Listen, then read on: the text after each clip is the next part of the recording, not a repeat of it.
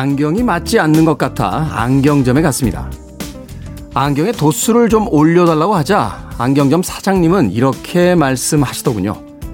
안경 도수를 올리시면 멀리 있는 건 잘 보이겠지만 가까이 있는 것들은 더 심하게 안 보이실 겁니다. 고민에 빠졌습니다.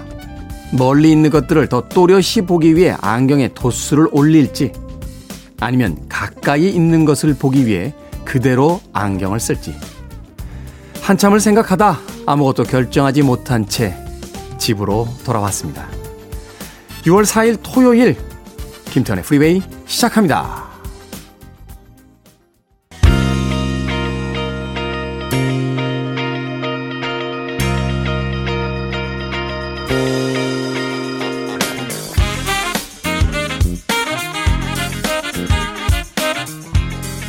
빌보드 kid의 아침 선택 김태훈의 프리웨이 저는 클 때 짜 쓰는 테디 김태훈입니다.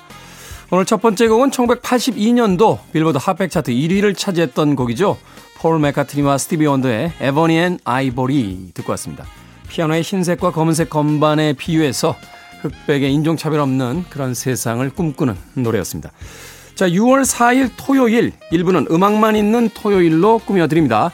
그리고 2부는 북구북구에서 북칼럼니스트 박사씨, 북튜버 이시안 씨와 함께 또 읽어볼 만한 책 한 권을 저희들만의 수다로 읽어드리는 시간 가져보도록 하겠습니다. 자, 청취자분들의 참여 기다립니다. 문자번호 샵1061, 짧은 문자 50원, 긴 문자 100원, 콩으로는 무료입니다. 여러분은 지금 KBS 2라디오 김태훈의 프리웨이 함께하고 계십니다.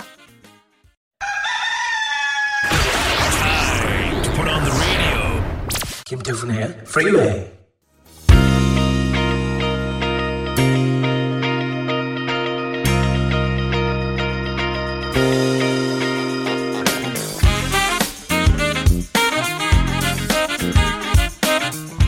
음악만 있는 토요일 세 곡의 노래에 이어서 듣고 왔습니다. 1983년도 빌보드 핫백 차트 이번 주 4위에 올라있던 곡이었죠. 컬처 클럽의 Time, Clock of the Heart라는 부제가 붙어 있습니다. 이어진 곡은 1996년도 어, 같은 차트 이번 주 20위에 올라있던 Everything But the Girl의 Missing 그리고 마지막으로 이어진 세 번째 곡은 1988년도 역시 이번 주 같은 차트 2위에 올라있던 쟈니 헤이제즈의 Shattered Dreams까지 세 곡의 음악 이어서 듣고 왔습니다. 강나영님, 행복한 주말 아침입니다. 라고 하셨습니다. 뭐 특별한 계획이 있으신가요? 주말엔 사실 뭐 그렇게 특별한 계획이 없어도 그 자체만으로도 행복한 것 같아요. 그런 의미에서 생각해보면 우리가 뭔가를 자꾸 많이 가져야 되고 뭔가를 많이 해야 되고 뭔가를 더 많이 얻어야만 행복하다. 라고 생각하기 쉬운데 평범한 주말이 우리에게 가르쳐 주고 있는 게 있죠. 아무것도 할 일이 없어도 그저 여유 있게 자신의 마음대로 그 하루를 계획하고 살 수 있다면 그것만으로 충분히 행복하지 않나 하는 생각을 해보게 되는 겁니다.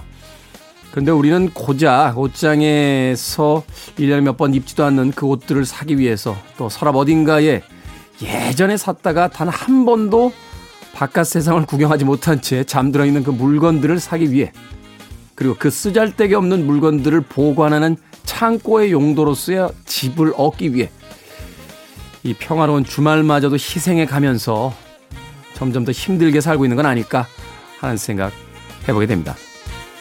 말이 쉽다 하는 분들 굉장히 많습니다만 그럼에도 불구하고 조금씩 욕심을 버리면요 어, 좀더 쉴 수 있는 시간이 더 많아지지 않겠습니까? 주말이 기다려집니다 라고 하는 분들에게 물어보면 왜 기다려지세요? 아니 아무것도 안 해도 되잖아요 쉴 수 있잖아요 놀러 갈 수 있잖아요 하는 이야기들 하시겠죠 그렇게 살면 안 되겠습니까?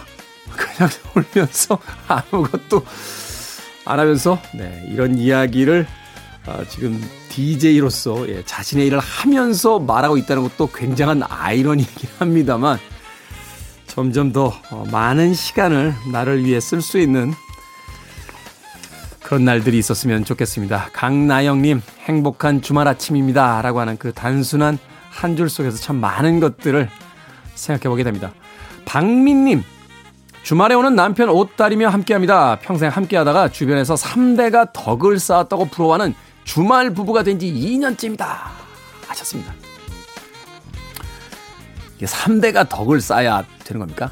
야 주말 부부. 그렇죠. 우리가 예전에 이제 부부하면 어떤 신화 속에 갇혀 있는 그런 모습을 생각했잖아요. 뭐 일심동체다. 말이 됩니까? 그게? 예? 각기 다르게 몇십 년을 살아왔는데 갑자기 한 마음 한 몸이라뇨. 그게 됩니까? 예. 안 됩니다. 그러면 좀 현실적인 어떤 어, 방법들을 또 생각해 보는 것도 나쁘지 않은 것 같아요. 그죠? 어, 조금 거리를 두고 상대에게 어떤 자율권도 좀 주고 에? 아무래도 제 얘기하는 거 아닙니다. 네, 여러분들 들으시라고 하는 이야기입니다. 네. 그러면서 조금 편안해지는 관계도 어, 좋지 않나 하는 생각 해보게 됐어요. 어제요, 어, 제 후배랑 저녁을 먹었는데 이 친구가 글을 쓰기 위해서 일주일인가를 그 호텔에서 어, 지내려고 호텔에 들어갔답니다. 그 아내가 기꺼이 어, 호텔비를 내주겠다. 그리고서는 갔다 와라. 멋진 글을 써와라. 그래서 호텔에 들어갔는데 저는 들어간 지 몰랐죠. 저녁 시간에 같이 밥 먹을 사람이 없어가지고 전화를 했습니다. 아, 너 뭐하냐? 별일 안 하는데요? 나랑 밥 먹을래? 했더니 yes sir 하고선 바로 뛰어왔어요. 가방을 싸가지고 왔더라고요. 무슨 가방이야? 했더니 아 형 사실은 내가 호텔에서 글 쓰느라고 이렇게 집을 챙겨가지고 일주일 예정으로 들어갔는데 어우 너무 안 써져서 지금 오늘 이틀째인데 형 전화 받고 나왔어. 그러더라고요. 근데 이제 집에다 전화를 하더군요. 여보 나 오늘 집에 갈 거야. 근데 갑자기 표정이 안 좋아져요. 전화를 끊으면서 저한테 화를 내는데?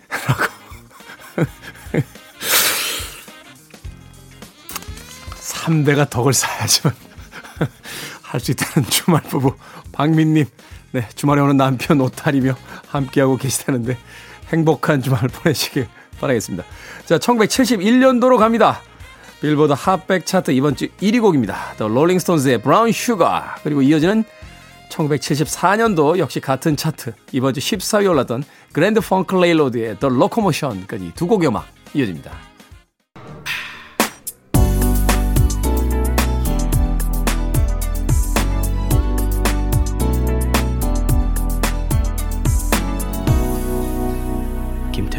Freeway.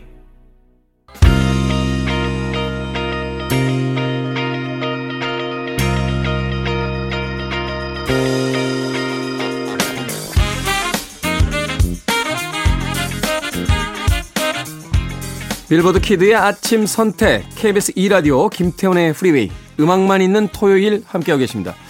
두 곡의 음악 이어서 듣고 왔습니다. 피치스 앤 허브의 Reunited 1979년도 빌보드 핫백 차트 이번 주 4위에 올라있던 곡이고요.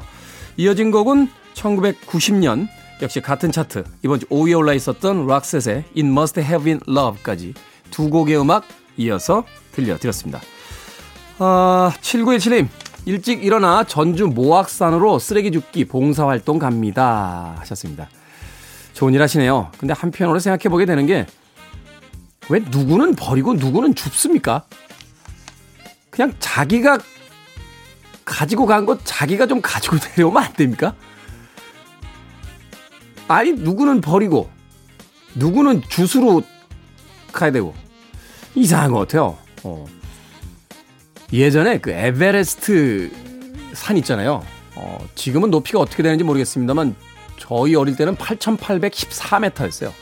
이게 이제 매년 측정 값이 좀 달라진대요. 어, 뭐 이렇게 눈이 좀 쌓이고 뭐 이렇게 돼 있기 때문에. 근데 어떤 다큐멘터리 보니까 그 산악 원정대가 에베레스트로 올라가는데 등반을 하러 가는 게 아니고요. 쓰레기를 수거하러 가요. 아니 8,000m에 무슨 쓰레기가? 라고 했는데 거기 이제 전 세계의 그 등반 팀이 와서 어쩔 수 없었겠죠. 너무 극한 상황이니까. 이제 버리고 간 뭐 산소통이라든지 또는 텐트 뭐 이렇게 뭐 이런 것들을 또 수거하는 또 그런 봉사를 하는 또 산악팀이 따로 있더라고요. 그래서 한편으로는 참 씁쓸하게 웃었던 음, 기억이 납니다. 그 8,000m에 올라가서 어, 어떤 인간 의지를 실험하고 또 어, 최정상에 섰다 하는 뿌듯한 기분도 중요합니다만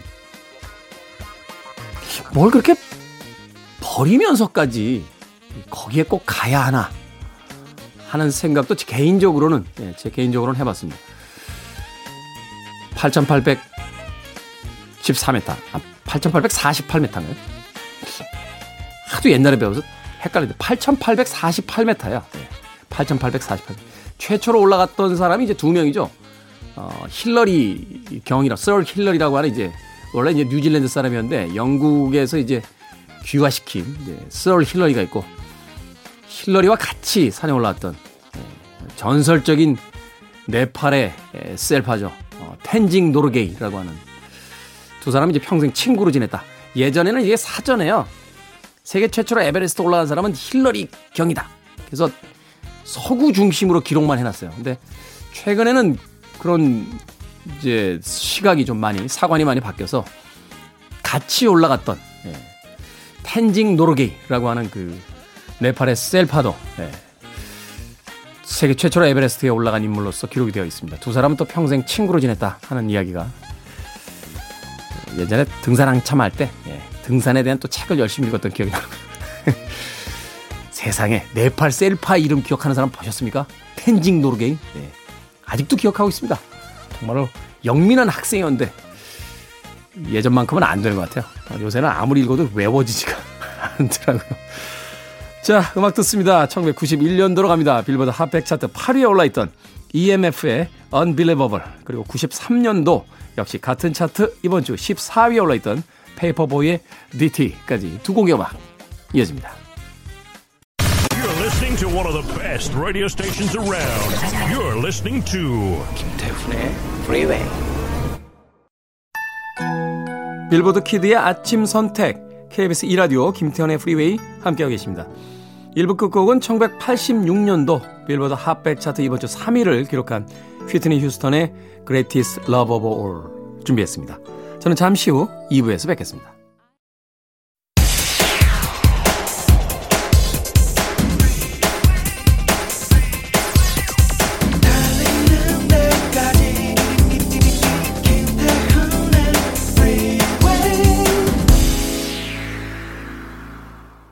김태훈의 프리웨이 6월 4일 토요일 2부 시작했습니다.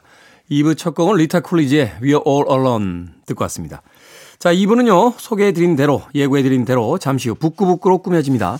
북튜버 이시안 씨, 북칼럼니스트 박사 씨와 함께 오늘은 또 어떤 책을 읽어볼지 잠시 후에 만나봅니다. I want it, I need it, I'm desperate for it. Okay, let's do it. 김태훈의 Freeway.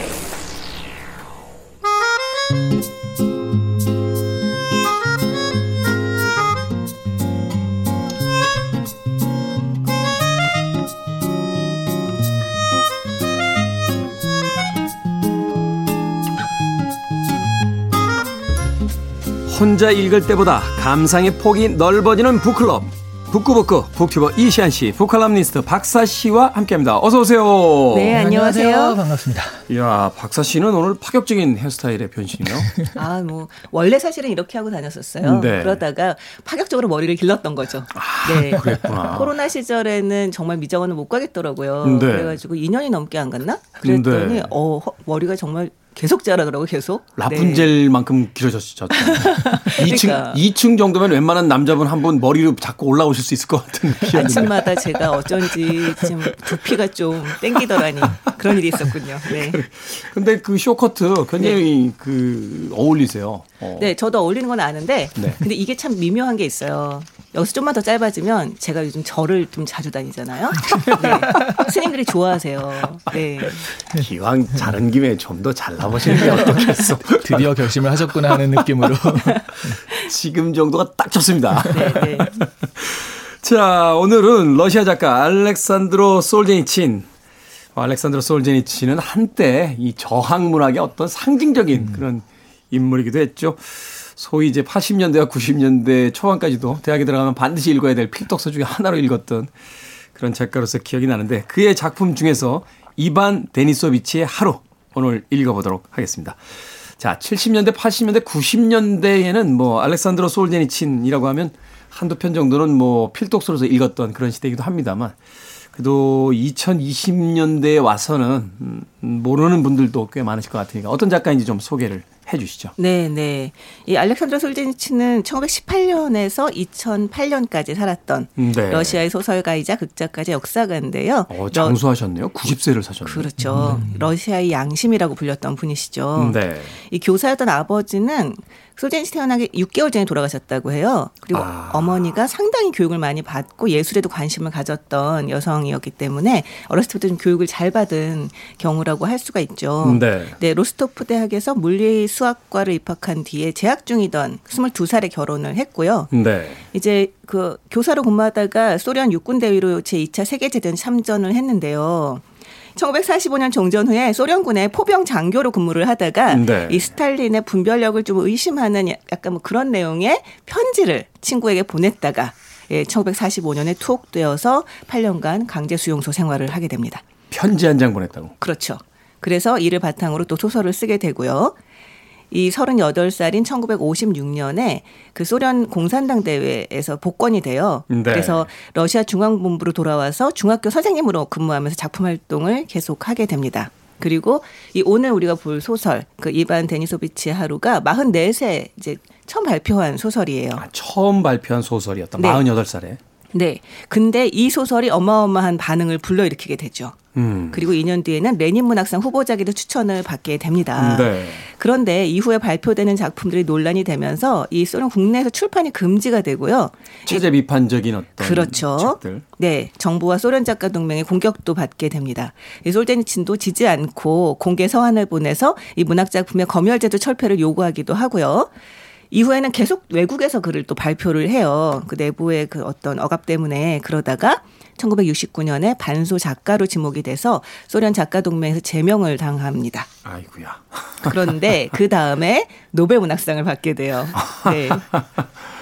뭐 하여튼 소련 정부가 굉장히 방해했다는 것은 뭐 눈에 훤하죠. 네. 제가 알고 있기로 아마 그 수상 시상식장에 가지 못했잖아요. 맞아요. 소련 네. 정부의 방해로 참석을 아예 못했죠. 못하겠죠. 네, 어. 네. 결국은 그 56세, 그러니까 1974년에 국외 추방을 당해요. 그래서 서구로 망명을 하게 됩니다. 음. 그리고 1991년에 소련 붕괴 후에 러시아로 다시 돌아가요. 그래서 시베리아 과학예술 아카데미에서 언어문학분과 회원으로 선출되고 굉장히 활동한 활동을 다양하게 하는데요. 그때에도 굉장히 어떤 러시아 양심으로서의 모습을 계속 보여주면서 네. 엘친 행정부를 아주 강력하게 비판을 하고 훈장 서운을 거절하는 등 아주 대쪽 같은 성품을 유지를 합니다. 엘친 아저씨가 그때 사고 많이 쳤어요. 네. 술 드시고 나오셔서 주사 부리시다가 전 세계 해외 토픽으로 나오고 막 그러던 시절이라. 네. 결국 2008 년에 90세의 나이로 아까 말씀하셨듯이 장수하셨죠. 저렇게 파란만장하게 네. 살았는데 수명을 다 누리고 그렇죠. 선수를 다 하시고. 네, 그리고 지병으로 심장마비로 사망하시게 됩니다. 그 유명한 예, 북한의 아오지 탄광과 함께 세계의 양대 수용소라고 하는 러시아 수용소에서 8년을 사셨습니다만 그럼에도 불구하고 자신, 자신의 어떤 사상적 그 기준을 바꾸지 않고 끝까지 저항하고 또 그러면서도 살아있는 러시아 양심으로서 노벨 문학상까지 수상하는 그러면서 천수를 누리시는 한 인간이 과연 이렇게 살 수 있을까 하는 아, 경외로움을 가질 정도로 정말로 작가로서 멋진 그런 인물이 아니었나 하는 생각을 해보게 됩니다. 진짜 훌륭하신 작가분들은 천수를 누리는 것만으로도 정말 우리한테 많은 은혜를 베풀어 준다고 할 수 있죠. 그렇죠. 네. 어, 이렇게 살아갈 수 있다라는 어떤 그 전례를 남겨준 것이 이후에도 사실은 이제 어, 우리나라를 비롯한 이제 제3세계권에서 이제 민주화 항쟁들이 막 벌어지고 독재에 대한 어떤 그 투쟁들이 벌어졌을 때 이 솔제니친의 어떤 일대기라든지 그가 남긴 작품들이 참 많은 영감과 어떤 희망과 용기를 줬던 그런 기억들을 또 떠올려 봅니다. 자, 그렇다면 그의 대표적인 작품이라고 볼 수 있는 이반 데니소비치의 하루. 데뷔작이 곧 그 대표작이 돼버린 뭐 그런 작품이기도 합니다만 그 줄거리부터 좀 또 소개를 해 주시죠. 뭐 줄거리 자체가 이반 데니소비치 하루입니다. 이반. 네. 부럽습니다. 저도 그 말 많이 안 하고 네. 한 줄로 딱 요약하고 싶어요. 그, 그렇게 무책임한 줄거리 소개가 어딨습니까? 뭐 굳이 길게 하자면 네. 이반 데니소비치 슈오프예요. 정확한 이름은. 네. 사실 러시아 이름치고는 굉장히 짧아서 음. 네, 읽을 맛이 나죠. 보통 러시아 소설이 러시아 그 사람들 이름만 빼도 한 3분의 2로 준다는 얘기가 있잖아요. 그렇죠. 일단 끝까라마초프 형제들 같은 작품. 그렇죠. 네. 도저히 어. 누가 누군지를 몰라서 소설을 읽을 수가 없는 뭐 그런 같은 사람 명칭이 한 10개 되고 막 그러니까 그러니까 그렇죠. 네. 네. 또 애칭도 부르고. 음. 네. 그 이반이 그 되게 비슷해요. 이 원래 솔제니친의 그거가 되게 비슷한데 2일 동안 독일군에 잡혔다가 탈출했는데 그것 때문에 억울하게 간첩이란 누명을 쓰고 수용소에 들어오게 되는 거예요. 세상에서 제일 억울한 누명인 것 같아요. 적군한테 잡혔는데 잡혔다고 다시 아군한테 수용소에 들어가고 네. 그, 그 이틀이 이제 지금은 8년째 복역 중으로 바뀌어 있는 거거든요. 네. 이 소설은 그런 입안의 수용소 하루 일과를 그린 작품이에요. 아침에 일어나고 작업 갔다가 다시 돌아와서 침상에 눕기까지 하루인데요. 뭐 특별하게 뭐 탈출 시도를 한다든가 음. 아니면은 굉장한 재수들 사이에 폭동이 있다든가 이런 것도 아니고 드라마적 구성이 그렇게 네. 극적으로 있진 않다. 네. 그냥 하루의 일상인데 다만 여기서 그 묘사하는 이 하루의 특별한 거는 뭔가 오늘은 잘 풀려요. 뭐 약간 운수 좋은 날이죠. 네, 약간 네. 운수 좋은 날처럼 네. 잘 풀리는 게 일단 뭐 좀 오한이 나서 애매한 상태로 작업에 나가긴 했는데 오늘은 바람막이도 있고 뭔가 좀 덜 추운 곳에서 작업을 할 수 있게 음. 또 위에서 다 조작을 해줘가지고 그런 곳에서 작업을 하게 되고요.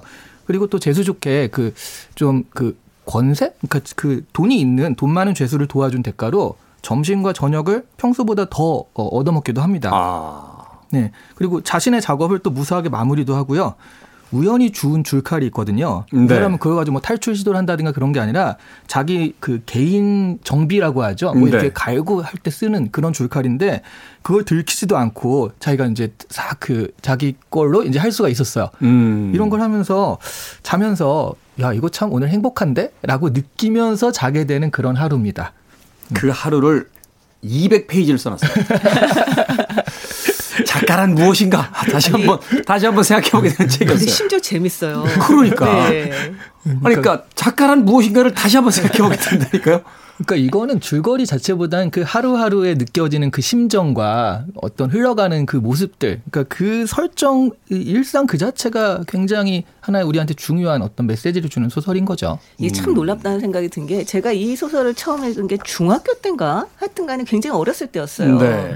그리고서는 아 스토리 또 사실 스토리가 굉장히 인상적인 건 아니잖아요. 무슨 엄청난 사건이 있는 건 아니니까 네. 저는 기억을 못 하고 있다고 생각했거든요. 근데 이번에 읽으면서 세상에 모든 구절이 하나하나 새록새록 다 기억이 나는 아. 거예요. 아. 다른 책들은 별로 이러지 않았거든요. 네. 근데 이거는 정말 이 시베리아의 추위와 그 펠트 장화의 느낌, 음. 건조기에 있던 펠트 장화의 느낌과 그 아버지 묽은 양배추죽의 그 어떤 그 제 질감이라고 해야 되나요? 그 생선 가시를 쪽쪽 빨아먹을 때 네. 느낌 이런 느낌들이 너무 감각적으로 잘 살아 있어서 음. 진짜 다시 읽는데 와 이건 무슨 1초 예지력을 가진 것 같더라고요. 뒤는 기억나지 않아. 네. 하지만 읽고 있는 문장은 계속 생각이 나는 거죠. 네. 저, 는 이거를 최근에 한 한 몇 달 전에 읽었는데 그때 읽을 때가 언제냐면 코로나 때문에 자가격리로 갇혀 있을 때. 갇혀 있을 때. 완전 공감.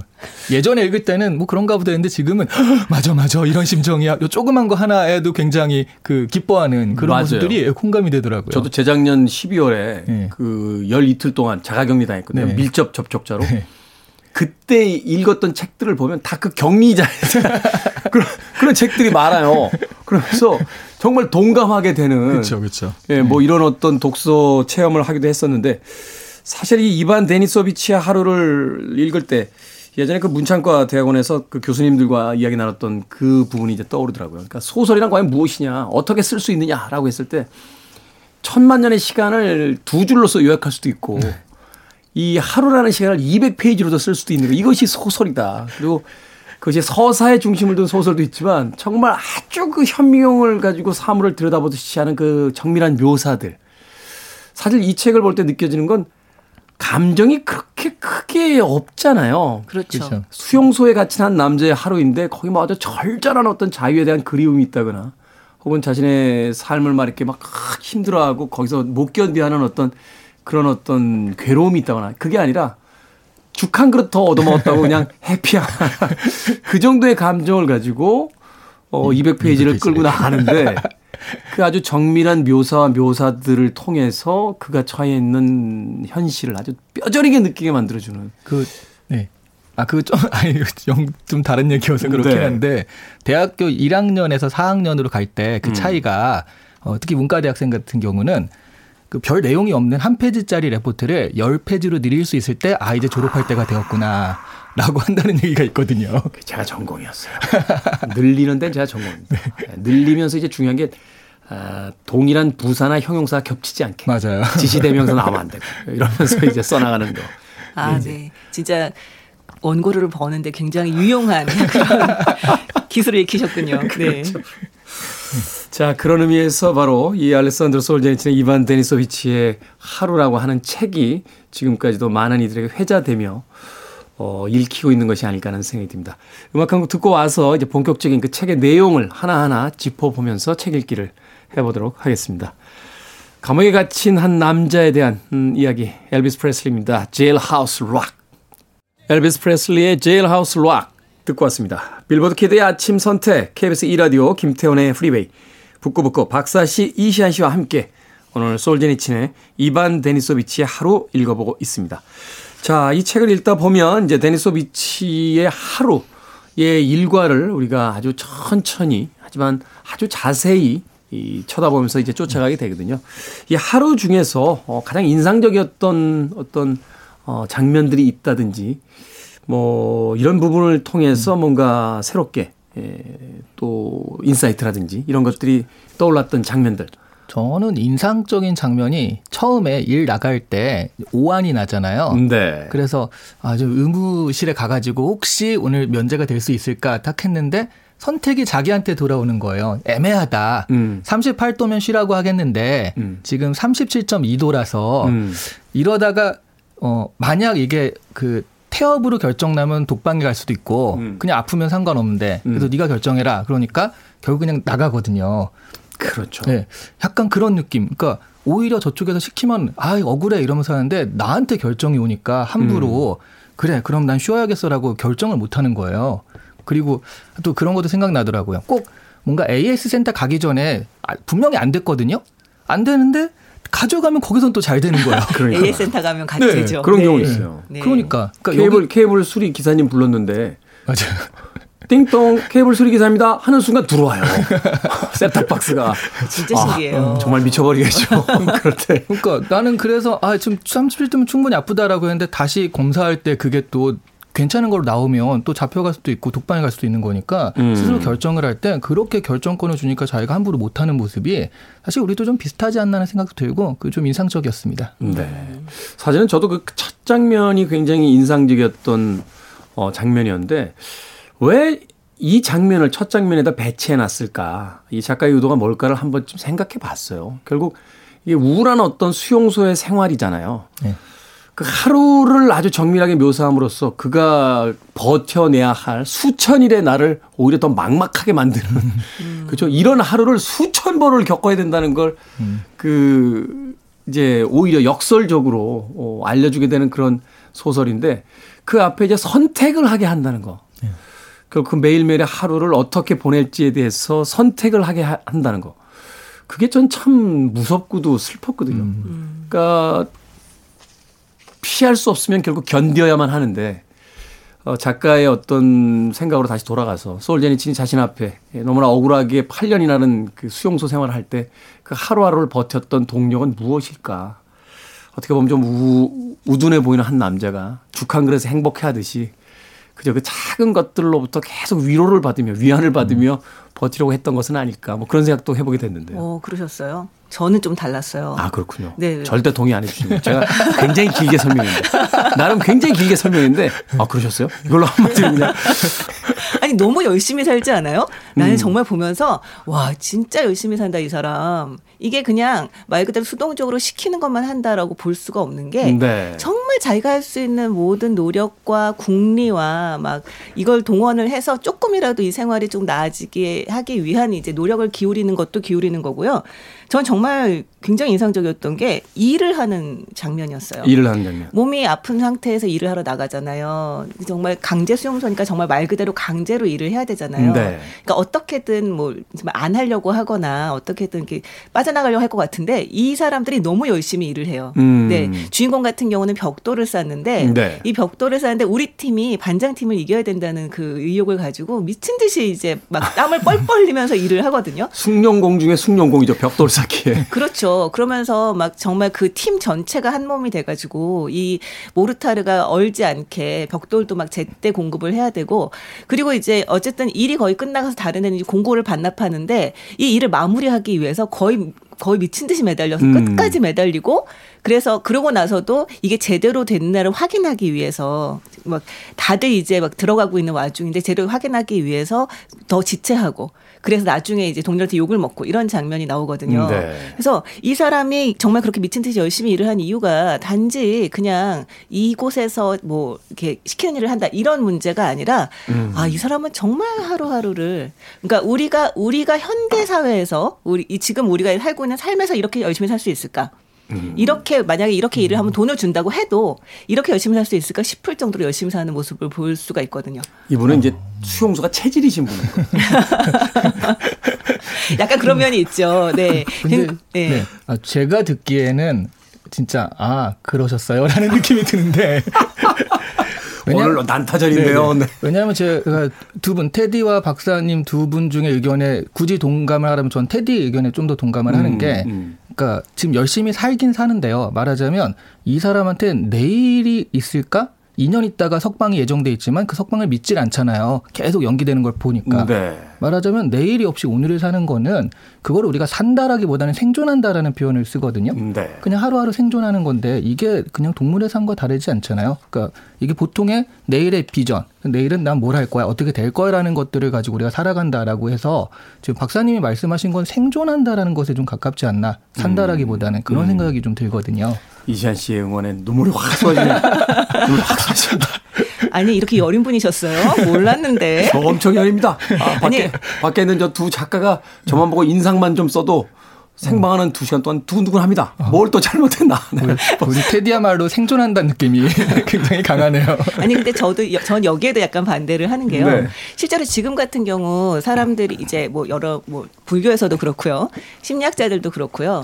지금 여기를 사는 것의 중요성을 굉장히 얘기를 많이 하거든요. 음, 네. 그러니까 과거는 이미 지나갔고 미래는 아직 오지 않았단 말이죠. 그 상태에서 과거 이미 지나간 과거에 대해서 후회할 것도 없고 아직 오지 않은 미래에 대해서 걱정할 것도 없다. 지금 현재를 굉장히 충실하게 산다는 것. 그러니까 지금 현재 현재의 하루 속에서 내가 살고 싶은 삶을 산다는 것이 굉장히 중요하다. 이런 얘기를 많이 한다는 말이죠. 음, 네. 그래서 제가 이걸 보면서 느끼는 게 이 사람이야말로 이 주인공이야말로 어떻게 보면 그 사람들이 가장 잘 살고 있는 형태다라고 말하는 그 삶을 살고 있는 게 아닌가. 음. 자기가 여기 잡혀오게 된 것들에 대해서 원망하거나 후회하지도 않고 그리고 자기가 출소하고 나니 어떻게 살 것인가에 대해서 걱정하는 장면도 나오지만 그것에 대해서도 깊이 생각하지 않고 지금 오늘 내가 한 그릇의 죽을 더 먹을 먹는다면 너무 행복해하고 내일 아침에 먹을 수 있는 빵 한 조각 더 얻는다는 사실을 너무 행복해한단 말이죠.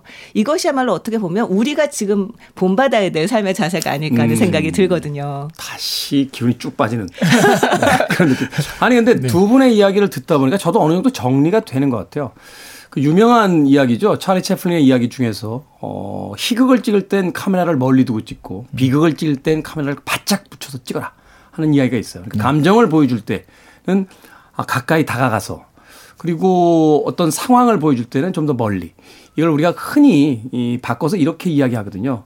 내 인생은 비극이고 남의 인생은 희극인 것처럼 보인다. 네. 멀리 있으니까. 그렇죠. 네. 그런 면에서 본다라면 이 이반 데니소비치의 하루는 음, 정확하게 그 반대의 이야기를 담고 있는 게 아닌가 하는 생각이 들어요. 그의 하루를 아주 면밀하게 가까이에서 쳐다보면 그런 그래도 행복한 하루를 보내고 있단 말이죠. 그리고 자신의 삶에 충실하고 그것을 통해서 인생을 어떻게 살아야 되는가, 우리는 어떤 선택을 해야 되는가를 이제 보여주는 것 같은데 그 아주 행복하면서도 성실하게 선택하며 사는 그 하루를 이반 데니소비치 하루를 조금 더 멀리 떨어져서 보게 되면 저렇게 삶을 살아가고 있는 우리들의 모습이 음. 사실은 아주 그 비극적인 상황 속에서 어쩔 수 없는 선택지로서의 어떤 발버둥처럼 느껴지게 보이는 그런 부분들도 있는 것 같아요. 그러니까 결국 이 소설은 내가 시점을 어디에 설정하고 쳐다보느냐에 따라서 완전히 다른 이야기로 해석될 수 있는 가능성도 있는 게 아닌가. 네. 근데, 생각이 드는군요. 근데 가령 이 알렉산드로 솔제니친이 이 소설을 왜 썼나를 생각해 보면 음. 야 우리 이반처럼 열심히 하루하루를 살아야겠다라는 생각으로 이 소설을 썼을까 하 는 거죠. 음. 그건 아니고 그러니까 말씀하신 대로 좀 멀리서 바라봤을 때 마치 우리가 되게 개미들을 멀리서 보면 되게 개미들은 열심히 일하지만 우리가 보기엔 아유 개미들 같은 그런 느낌이 들잖아요. 그 중에서도 80%는 일을 안 한대요. 곤충학자들한테 얘기 들었는데요. 8대 2의 법칙이라는 게 있다는 거예요. 그게 뭔데? 그랬더니 그 굉장히 바쁘잖아요, 다들. 네. 그 중에서 잘 보라는 거예요. 실제로 이렇게 뭔가를 들고 집으로 가는 애들은 별로 없고 나머지들은 괜히 왔다 갔다 한대요. 아니, 근데 그건 인간 사회에서도 그렇잖아요. 아, 그러니까. 네. 80%는 일 안 하고 일하는 개미는 20%밖에 안 된다. 뭐 이런 이야기도. 이게 바로 이제 지식의 저주죠. 너무 많이 아니까 모든 것에 감동이 없어지고 사실은 하면서. 네. 그러니까. 근데 어쨌든 제가 말씀드리고자 하는 거는 이 이반 데니소비치가 보여주고자 하는 거는 가까이서 하지만 보는 사람 입장은 멀리서 보자. 네. 그러면 열심히 산다라기보다는 되게 그렇게 살지만 크게 보면 희망 없는 삶이라든가 이런 것들에 좀 더 가깝지 않나 생각이 들긴 하거든요. 네. 그러니까 솔제니친이 이 책을 어떤 의도를 갖고 썼느냐는 사실 저는 별 중요하지 않다고 생각을 하고요. 이건 해석학의 문제지 예, 우리가 작가의 어떤 의도를 쫓아가는 것이 음. 책 읽기는 아니다. 어떻게 드러나는가의 문제라는 생각이 드는데 저는 이 부분에 있어서 솔제니친이 정말 많은 여기 나오는 등장인물들의 캐릭터를 아주 다양한 캐릭터를 너무 잘 그리고 있다는 것도 네. 굉장히 좀 감탄했거든요. 그러니까 이를테면 주인공은 굉장히 열심히 살잖아요. 주인공은 사실은 아까 말씀하셨듯이 약간 우둔한 타입일 수도 있는데 우둔하면서도 영리하죠. 어떻게 보면. 그렇죠. 그러니까 자신의 하루를 아주 완벽하게 세팅하려고 최선을 다하죠. 그렇죠. 손도 빠르고 그리고 눈치도 빠르고 그래서 자기가 이 수용소에서 삶을 굉장히 잘 영위를 하지만 또 한편으로는 뇌물을 준다거나 아니면 뭐 이렇게 비굴하게 군다거나 하는 건 없이 그렇게 살 수는 없다라고 생각하는 자기 기준도 분명하고 이렇게 살고 있는 그 주인공이 있는가 하면 정말 이를테면 페츠코프 같은 사람도 있어요. 네. 이 페츠코프 같은 경우는 굉장히 비굴하고 아주 뭐 예를 들면 추접스럽다고 해야 되나요? 남이 담배를 피고 있는데 가가지고 어떻게 한 모금 얻어 먹어볼까? 음. 그리고 아니면은 정말 이렇게 그 빈 그릇들이 막 나오는데 그 빈 그릇 바닥을 좀 핥아보고 싶어가지고 설거지하러 가고 설거지하는 데 앞에서 알찡거린다던가 약간 이런 굉장히 추접한 모습을 보여주고 있는데 거기에 대해서 이제 주인공이 이렇게 말을 하거든요. 자기 자신을 어떻게 해야 할지 모르는 인간이다. 그러면서 동정심을 보입니다. 음. 아마도 이 수용소 생활을 견디지 못할 것이다. 라고 음. 얘기를 하는 장면이 나오죠. 그러니까 굉장히 어떻게 이 현실, 이를테면 그 강제 수용소라고 하는 현실 속에서도 아주 다양한 모습들을 본 반장같이 아주 정말 자기가 책임지고 뭐 이끌고 나가는 모습도 보여주고 뭐 정말 아주 지식인들도 나오잖아요. 영화 감독들처럼 그렇죠. 뜬구름 잡는 소리를 하면서 막 자기네들끼리 토론하고 이런 사람들도 나오고 아, 또 종교인도 나오고요. 굉장히 다양한 삶의 모습들을 보여주면서 이 솔젠치는 오히려 우리가 어떻게 살 것인가 음. 어, 이, 이 단지 이 끔찍한 현실을 고발 하는 것만이 아니라 그 속에서도 우리는 우리가 사는 모습을 선택할 수 있다라는 음. 얘기를 하는 게 아닌가 저는 오히려 그런 느낌을 받았거든요. 우리가 선택한 세상은 아니지만 그 세상 안에서 살아가야만 한다라면 우리는 어떻게 살아야 할 것인가. 거기서 이제 다양한 어떤 인간 군상들의 모습들이 등장하면서 어, 그것을 통해 이제 자신을 되돌아보게 되고 그 군상들 속에서 나는 누구의 모습으로 살아가야만 하는가에 대한 어떤 질문을 던지고 있다. 네. 아. 어휴, 정리 잘 하시네요. 자, 요쯤에서 이제 음악 하나 듭시다. 예, 더 질문을 했다가는 다시 엉키기 시작합니다. 자, 게스 후의 음악으로 갑니다. Hang on to your life.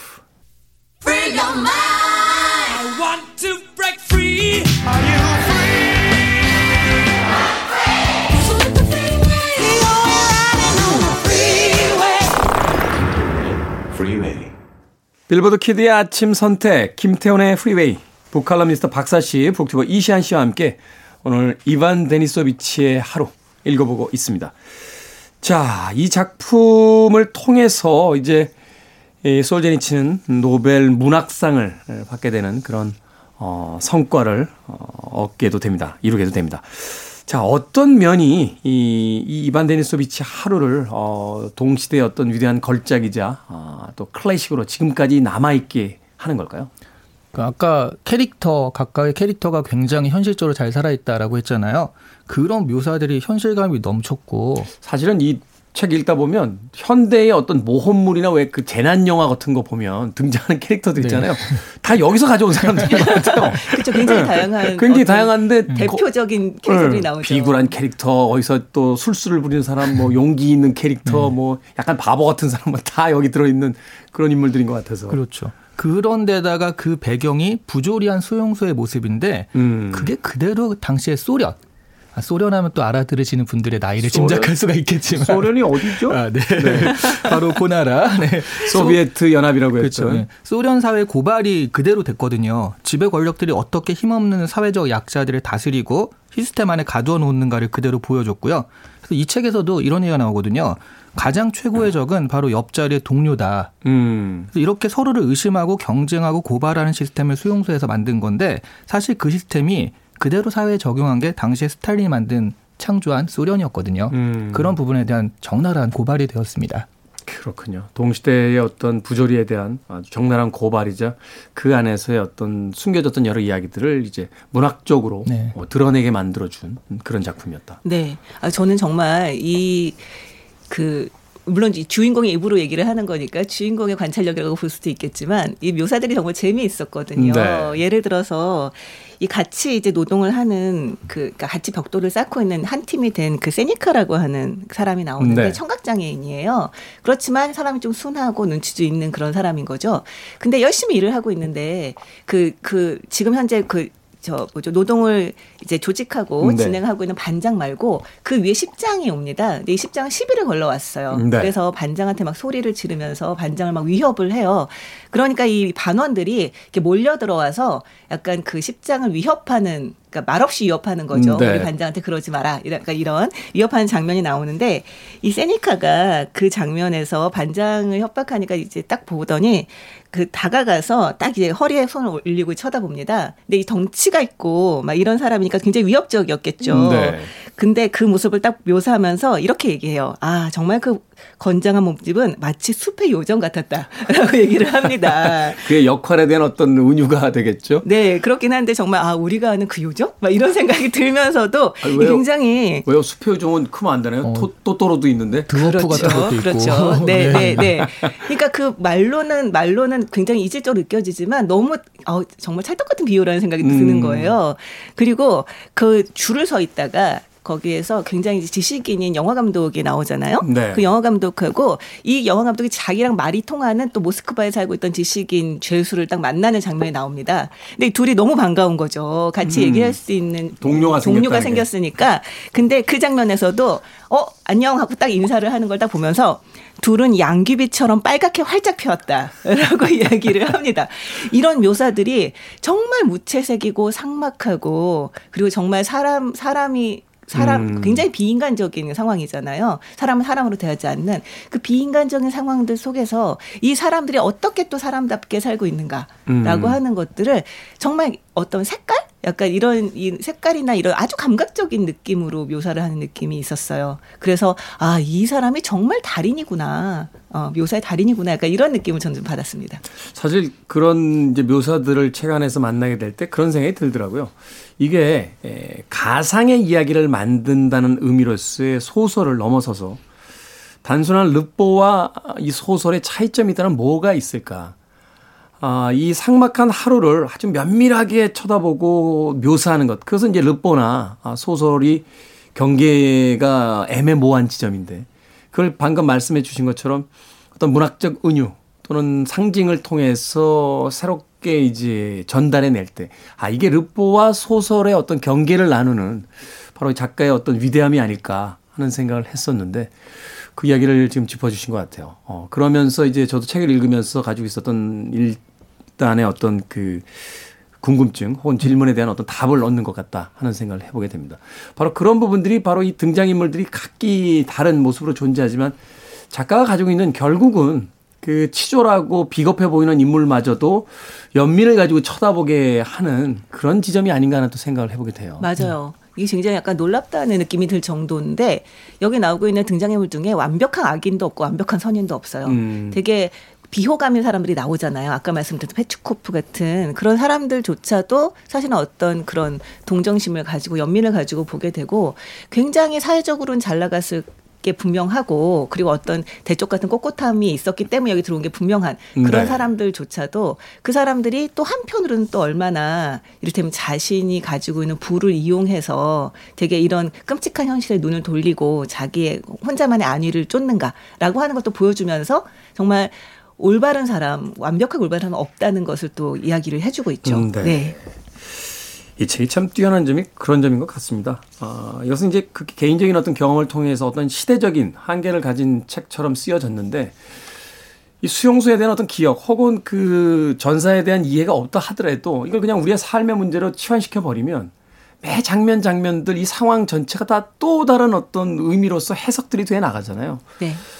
위대한 작가란 바로 이 특별한 어떤 하나의 경험을 이 보편적인 그 이해 속에다 던져놓을 수 있는 것 바로 그게 아닐까 하는 생각을 다시 한번 이 솔제니친의 소설을 읽으면서 한편으로는 이런 건 내가 먼저 썼어야 되는데 생각하면서 수용소에 8년 동안 일단 같이 쉬어야지 그러지 마세요. 그러지, 그러지 마세요. 한마디 툭 던진 거 가지고 그래서 무서워요. 그래서 아니 아까 말씀하셨잖아요. 열 하루 동안 격리됐던 그 경험을 아, 가지고 한번 이렇게 아, 써보시죠. 그러지 마세요. 그러지 마세요.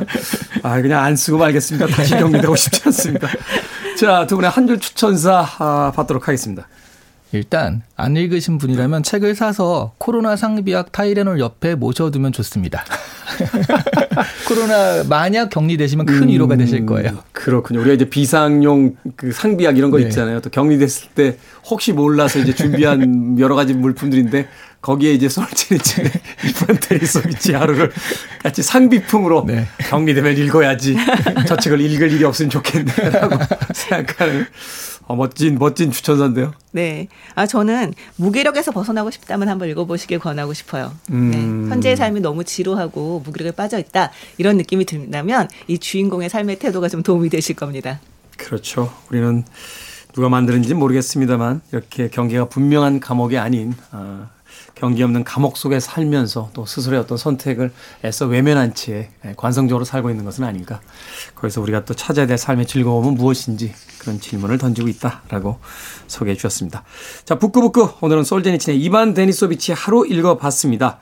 다음 주에 읽을 책은 모처럼 동심의 세계로 어, 가는 책입니다. 황선미의 마당을 나온 암탉 읽어보도록 하겠습니다. 북튜버 이시안 씨, 북칼럼니스트 박사 씨와 함께했습니다. 고맙습니다. 네, 네 고맙습니다. 감사합니다. 음악 한 곡 듣습니다.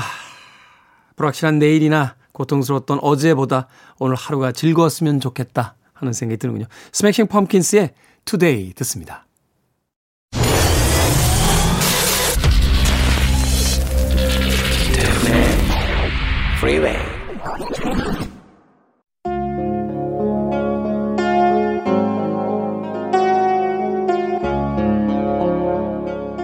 KBS 2라디오 김태훈의 프리웨이 오늘 방송 여기까지입니다.